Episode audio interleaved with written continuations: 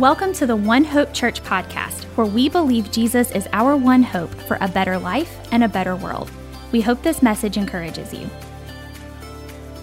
Uh, I got a question for you. Have you ever done this before? You've gone to the grocery store, okay? You go to the grocery store because you need to get, let's say, cereal. Okay, you go to the grocery store, guy gets some cereal, cereal ran out, and, and so you go down the cereal aisle. As you go down the cereal aisle, you find the cereal that you want. But you have a decision to make. You get the name brand cereal, or you get the generic cereal, right? Name brand is maybe twice as much as the other, but which one do I get? I've been reading some studies this week how, of course, there are tests done on these cereals of what kids would choose the name brand one or the generic one, okay? Now, they take the bags out of the boxes, they feed it to the kids, and say, which one do you like better? And in most of these studies, it either lands that it's exactly the same, or sometimes the generic one wins. Well, the problem is we know the name brand is selling more. We know the name brand is making more money. We know the name brand is the one we see all the time. Why, though, then are the tests almost the same? It's the boxes, right? Which box, if you go into a store, would you choose right now? You choose in this one or this one? The, the, the, name brand puts a lot of money into the first impression. The name brand puts a lot of money on what you see on the outside, so they sell more. Another scenario Have you ever walked into a room? And the moment you walk in, you feel like you're getting sized up. You ever felt that feeling before? You walk into a room and you know people are, we'll call it judging you. And don't you hate that feeling? Don't you hate when you walk in and be like, bro, why are you sizing me up like I don't even know you? Have you ever felt that? You just wish that they would judge you based upon the conversation or that they would get to know you first before they made their first impression judgment about you. Now, let's flip the roles. Have you ever done that to anybody? Have you ever seen somebody for the first time? They walk into a room and you immediately make a judgment. But then when you meet them, they end up being nothing like you thought they would be. Have you ever made that judgment? The truth is, we all have done it. We all do this. Like, unfortunately, there's not a single person in this room or watching online right now that has not done this in their life. And why are we, why are we like this? What is in us that we are so quick to make a judgment based on first impression or something we see on the outside? We say phrases like, don't judge a book by its what? Cover. But how often do we fall into the trap of judging things by the cover in big and small ways? And then, based on those judgments, we change our actions towards someone or something. I say this because I think this is where James is taking us today. Okay? If this is your first time with us, we're in week three of a series that we're going through all this summer. We're in week three of talking about the lessons that the New Testament author James gave us. We're walking through this letter that was written a couple thousand years ago, and the theme of this this conversation for all summer is how do we let our faith impact every aspect of our life? How do we let our faith in Jesus not just be a statement of belief, but actually impact every facet of our life? So, so the first week, we saw how James talks about how our faith impacts how we walk through trials and temptations. You remember? We walk through this conversation of how the in the hardest moments of your life your faith in Jesus should make an impact how you walk through those moments. And then last week, I talked about two things. We talked about how our faith makes an impact on how we walk through conflict or the anger that we feel with each other. And then secondly, how's our faith push us to move past just listening to the word to actually doing what it says? You can go back and watch those, those messages if you want, but we're going to move on to the next teaching in James. But what I hope you've gotten just after two weeks is I hope you understand the book of James is not a light book. The book of James is not for people who don't want to be pushed in life because James is always challenging us. From first chapter to the last, James is going to push on some tough issues in our life, and today is no different. Today, we're going to look at a part of James where he talks about something that we either don't recognize in ourselves or we really don't want to change in. And so today we're going to go from chapter one, we're going to transition to chapter number two. And so if you've got Bibles, you got your phones, feel free to get James chapter two. But as you're going there, I want to read to you how James ends chapter one, a verse I didn't read last week, so I want to save it for, to, for today. James 1, verse 27. Religion that God our Father accepts as pure and faultless is this to look after orphans and widows in their distress and to keep oneself from being polluted by the world. So, I wanted to start this today because I think how James ends chapter 1 gets us into chapter 2 in almost a seamless way. He ends chapter 1 by saying, You need to take care of those people who are vulnerable.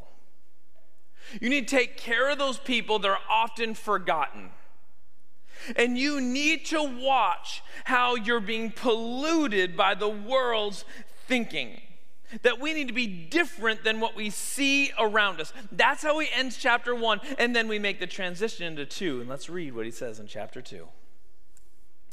My brothers and sisters, believers in our glorious Lord Jesus Christ must not show favoritism. Suppose a man comes into your meeting wearing a gold ring and fine clothes, and a poor man in filthy old clothes also comes in. If you show special attention to the man wearing fine clothes and say, Here's a good seat for you, but say to the poor man, You stand there or sit on the floor by my feet. Have you not discriminated among yourselves and become judges with evil thoughts. Listen, my dear brothers and sisters, has not God chosen those who are poor in the eyes of the world to be rich in faith and to inherit the kingdom he promised those who love him? But you have dishonored the poor. Is it not rich, not the rich who are exploiting you? Are they not the ones who are dragging you into court? Are they not the ones who are blaspheming the noble name of him whom you belong? Now, verse 8. If you really keep the royal law found in Scripture, love your neighbor as yourself, you are doing right. But if you show favoritism, you sin and are convicted by the law as lawbreakers. For whoever keeps the whole law, yet stumbles at just one point, is guilty of breaking all of it. For he who said, You shall not commit adultery, also said, You shall not murder. If you do not commit adultery, but do commit murder, you have become a lawbreaker. Speak and act as those who are going to be judged by the law that gives freedom. Because judgment without mercy will be shown to anyone who has not been merciful. Mercy triumphs over judgment.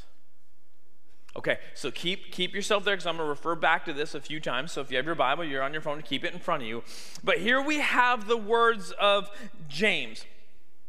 And the question needs to be asked every time you read scripture is why did James, in this case, why did James feel it necessary to write these words? Why did James have to talk to the brothers and sisters of Jesus and, and, talk about how their faith works in this. These are not random words, these are not hypothetical words. Think about it. Why would James talk about the idea of favoritism?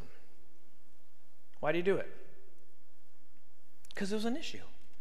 James is going to talk about things that he has seen in people's lives. He's not going to waste his time writing a letter about something that doesn't matter, he hasn't seen, he doesn't see as a problem. He's obviously seen this play out. That just because they have a faith in Jesus didn't still mean they didn't fall into the trap of living by the standard that the world around them, the mindsets of the world around them, were living in. Now remember, how did he end chapter 1? He says, take care of the people who are forgotten. Take care of the people who are vulnerable. Take care of the people that are often maybe less valuable in the eyes of the world. And don't be polluted by the world's thinking. And then he immediately follows that thought with, you got to stop showing favoritism. Do we think this is by chance? Or do you think that James is trying to push people in something? Now, as we walk through this text, you know, as we do, is we've got to understand maybe some text, some cultural things that we've got to understand with this. So we need to read this, understanding that the, the Roman world, which was just you know just dominated by by uh, the Romans, their culture was a little bit different than our culture. And here's a couple ways. In their culture, you didn't have the ability whether by working harder or just getting a lucky break, they didn't have the ability to move up in society. That's not the way it was. What you were born into is who you were probably going to be when you died. Their culture didn't have what our culture calls what? American dream. The second thing we got to understand is they didn't really have a middle class, okay? Either you were poor or you were rich. And how you were viewed in society would change based on what you had. Uh, an author named David Nystrom talked about the Roman culture and the mindset this way. He says, In the Roman world, the poor were faceless nothings in the eyes of the wealthy. In the Roman world, the poor were faceless nothings in the sight and the eyes of the wealthy. But here's the problem. Here's the problem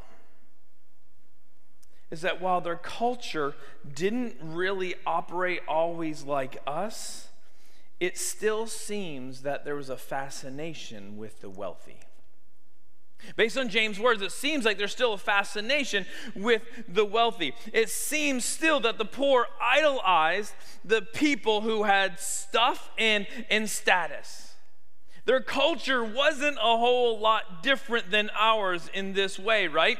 Both cultures seem to be infatuated with people who have status. And if you say we're not, I'm sure you've heard the names Johnny Depp and Amber how Amber Heard before, right?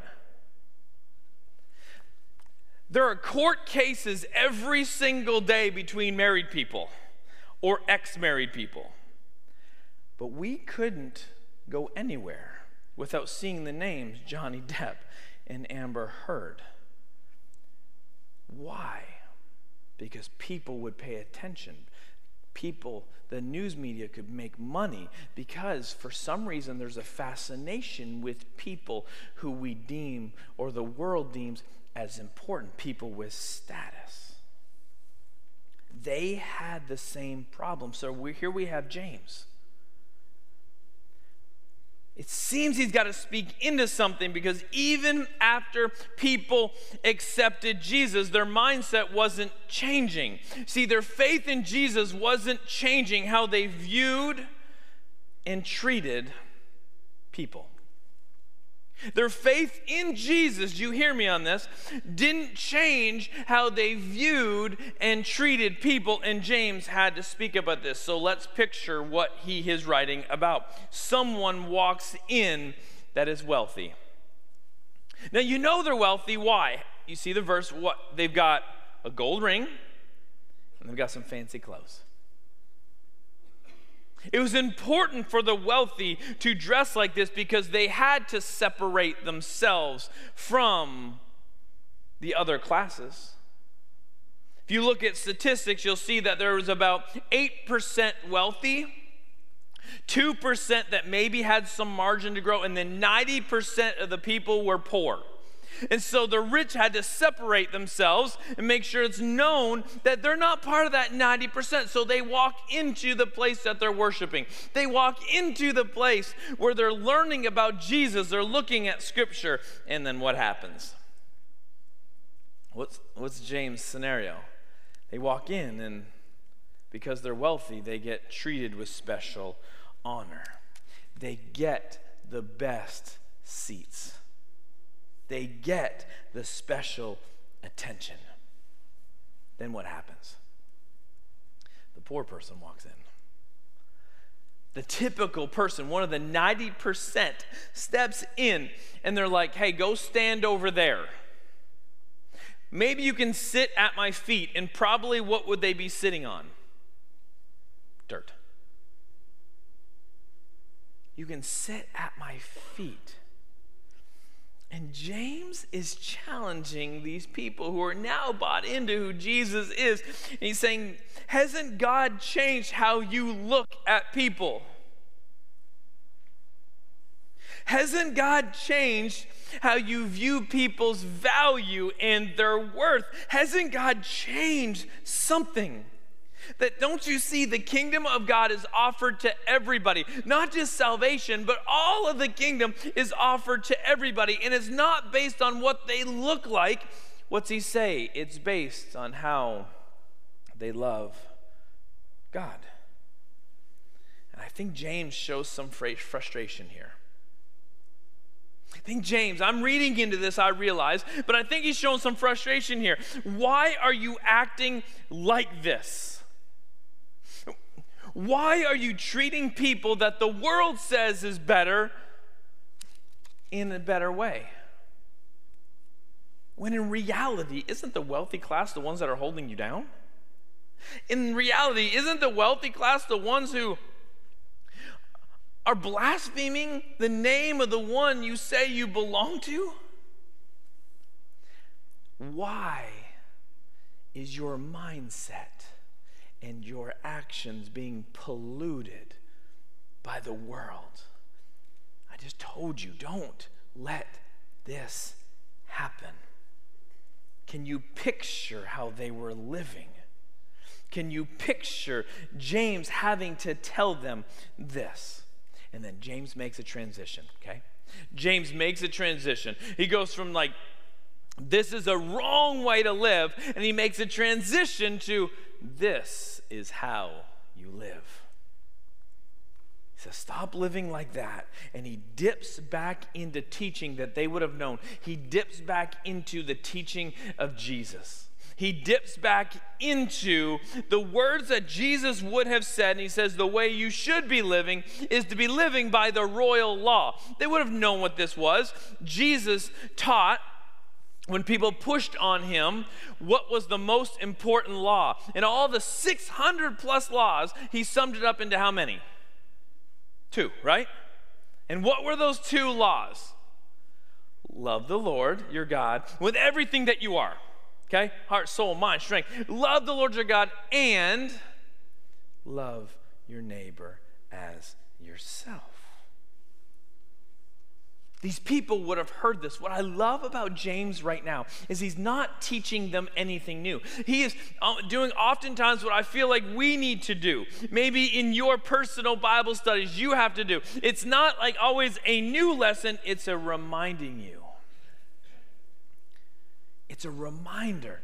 This is how you should have been living this whole time. You know this.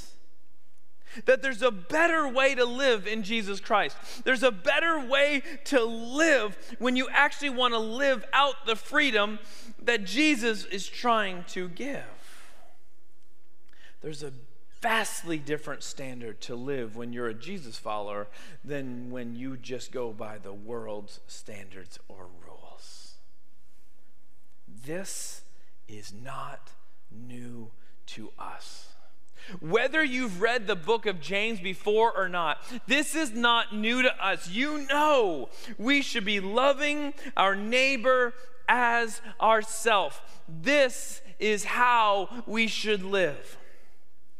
But unfortunately, sometimes we fall into the trap that I heard someone say one time. He said, We don't mind loving our neighbor as ourselves. We just want to pick the neighborhood. Let that soak in. We don't mind loving our neighbor as ourselves. We just want to pick the neighborhood. Can I tell you this morning? The same problem that James had to speak into a couple thousand years ago is the same problem that he has to speak into us today. As followers of Jesus, we don't have the freedom to choose favoritism as a way of life. This is not an option. We don't have the freedom to choose who our neighbor is and who our neighbor isn't. And don't we already know that? Haven't we been told that before? Isn't this a baseline truth when you accept Jesus? This is how we live. And James is calling them out because they know this. James is calling me out because I know this. Is James calling you out because you know this? And then James ends his this portion of this letter in a pretty strong way. Let me go back and read it again, verse 9. But if you show favoritism, you sin. You and you are convicted by the law as lawbreakers. For whoever keeps the whole law, yet stumbles at one point, is guilty of breaking all of it. For he who said, You shall not commit adultery, also said, You shall not commit murder. If you do not commit adultery, but do commit murder, you have become a lawbreaker. Do you know what James is saying in our language? How maybe we would say it? You can't pick and choose which part of following Jesus you're going to obey. These are strong words. I said at the beginning, the book of James is not a book for people that don't want to be pushed in life. I said at the beginning, the book of James is not for someone who doesn't want to be challenged in life because it seems like James has the personality to say, bam, there it is. What are you going to do with it?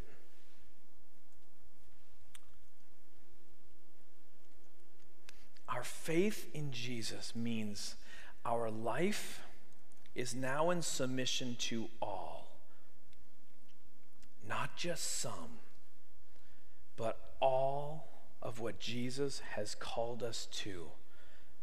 Once again, not just the parts that we like. James saw a group of people who said they had faith in Jesus, but it seems like they were still showing favoritism,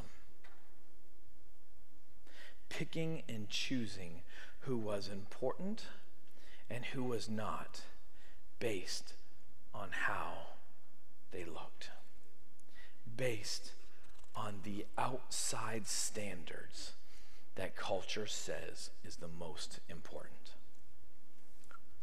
So that's James 2. And the question is then, what do we do with this? The question has to be, what do we do with this? And I think what we have to do with kind of heavy material like this, we have to ask ourselves some questions. In my everyday life, has favoritism snuck into my way of living? So let's ask us. I'm not going to ask you to say it out loud, so just be honest and vulnerable with yourself. Am I showing favoritism? Maybe number one because of what someone can offer me? Do you show favoritism because of what someone else can offer you? Not because of their value or worth that's intrinsic of being the created person of God, but because of what they can offer you. Maybe they do have some wealth, and maybe I'll get some stuff. Maybe they'll introduce me to people that I want to meet. What are the things we get from people that we could show favoritism? You matter more because of what I can get from you. This is not an option for a follower of Jesus. Maybe it's not that. Maybe am I showing favoritism because of the way someone looks? Now, I know the first thing that pops into our head. We have a checkered, we have a terrible past. Not just in this country, but in humanity, treating people differently based on colors of skin. It's what we do. Someone doesn't look like me. We know racism is wrong. We know that we can't look at somebody and say, You have less value, because we know this, but do we ever fall into that trap? This is not an option for a Jesus follower. But maybe it's not even just that. What about what gender or older people, younger people? Do we sometimes look at people who are not our age and think they're less valuable? Do younger people think younger people are more valuable? Do older people make, think older people are more valuable? And we don't treat each other with value. I've told you over and over, I love that we have a cross generational church here, that seven year olds and 70 year olds can do life together. It makes it a little messier and harder because everybody's got their own tastes, everybody's got their own styles. Generationally, there are things that cause issue here. And at, and at One Hope, everybody has to compromise a little bit. Some people want music louder, some people want music softer. Some people want these songs, and some people want. Everybody's got to give up a little bit. That's just the kind of church we are. Believe me, I know this every week. But this is the beautiful thing. There's something in us that when we say, I want what's best for people that are not like me, we fight for each other versus fighting against each other because we see value in the differences. We show favoritism because of the way someone looks, we don't have this choice as a Jesus follower. Third thing is do we show favoritism because of who someone is in society? They deem you to be important so I'm going to treat you as more important. It reminded me of the time when um, Nick Saban got to meet me. I mean, I got to meet Nick Saban. It was a good day for him. It was a good day for him. Same night, meeting Justin Thomas, a great golfer on the PGA Tour. Okay, these people the world says is important. Do I treat them with more value? I mean, it's cool, but I would hope I wouldn't say Nick Saban is more important than one of you.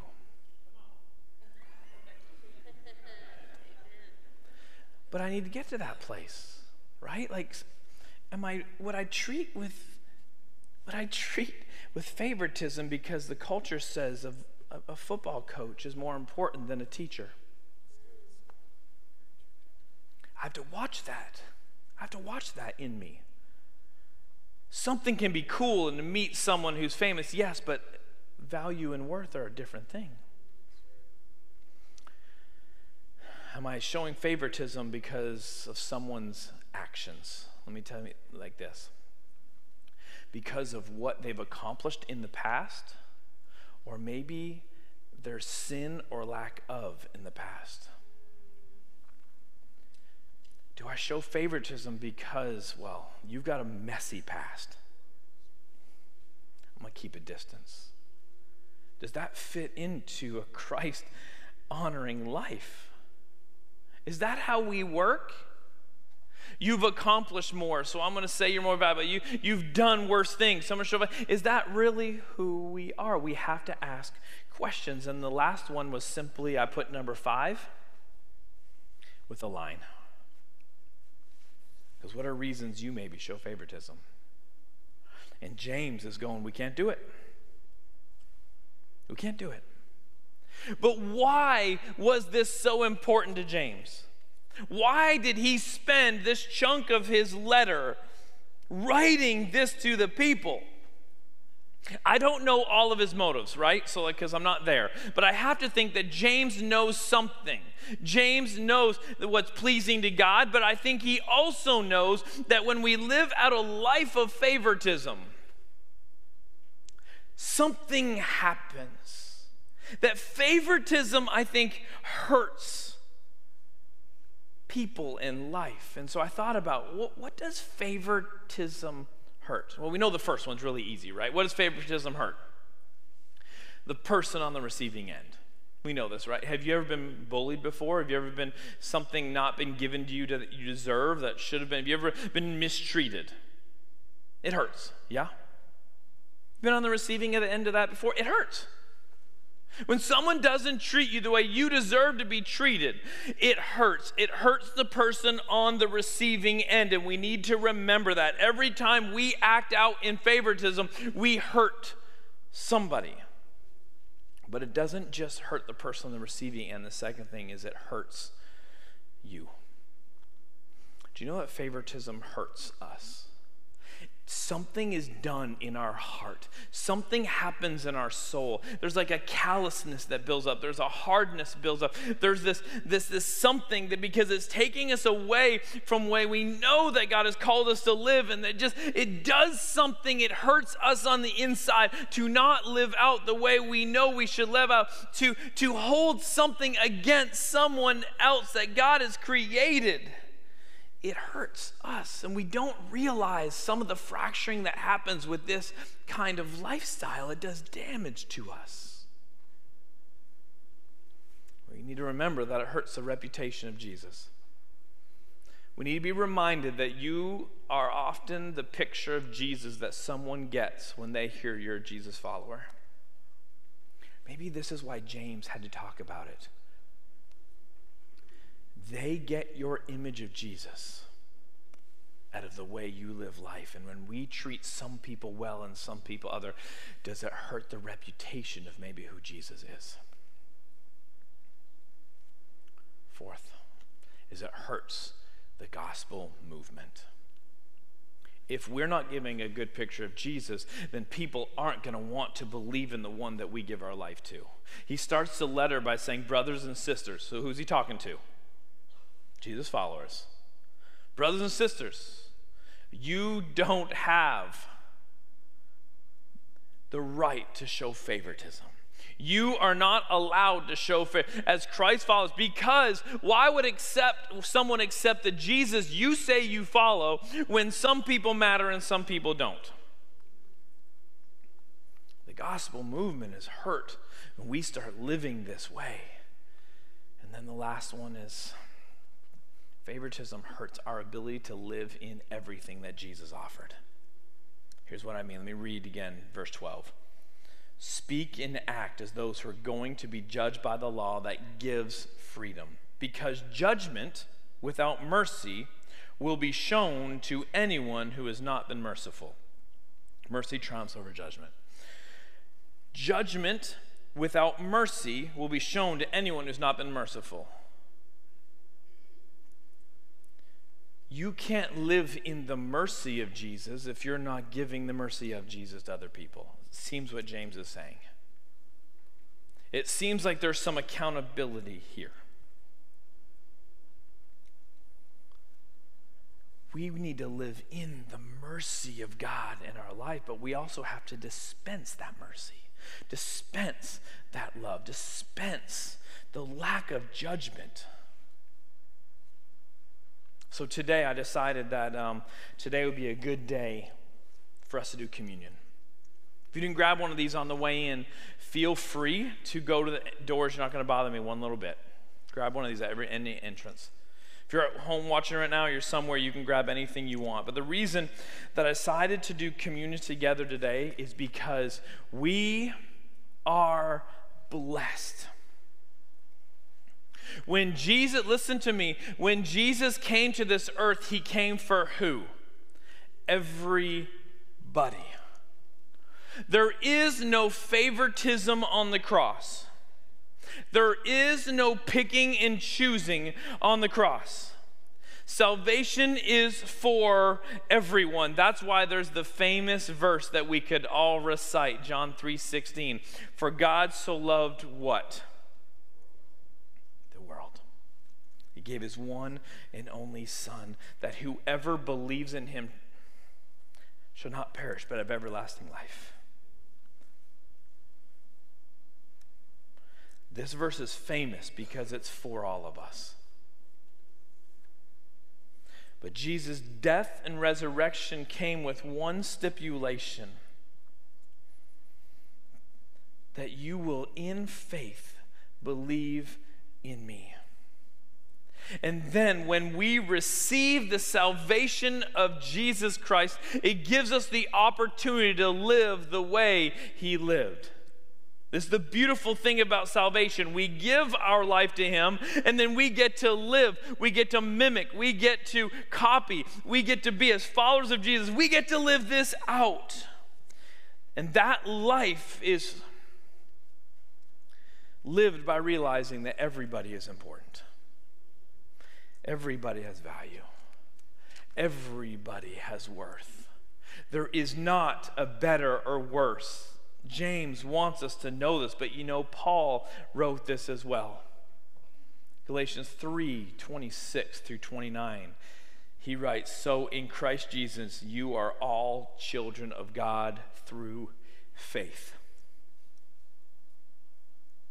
For all are baptized into Christ and have clothed yourself with Christ. Neither are Jew, nor Gentile, nor slave, nor free, nor is there male or female, for you are all one in Christ. If you belong to Christ, you, then you are Abraham's seed and heirs according to the promise. This is the message of Jesus. James gives it, then Paul gives it. He wants us to transform who we are. And so, what then happens as we take communion today, I want you to ask yourself a couple questions. First, have you received the love of Christ from the cross? He lived, died, rose again for us because you were important. You are valuable. You are His.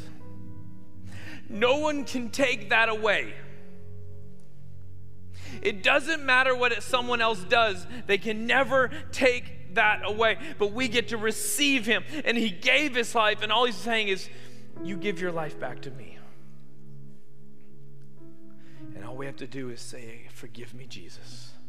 I give you my life my life is yours. Maybe you want to do that too. That's a question you have to ask yourself. Have I given my life to Jesus? If you do, you, you, it's as simple as asking forgiveness and giving your life, and we can take communion together. The second thing is, is there a chance that in your life you have showed favoritism and are not living the life that Jesus called us to?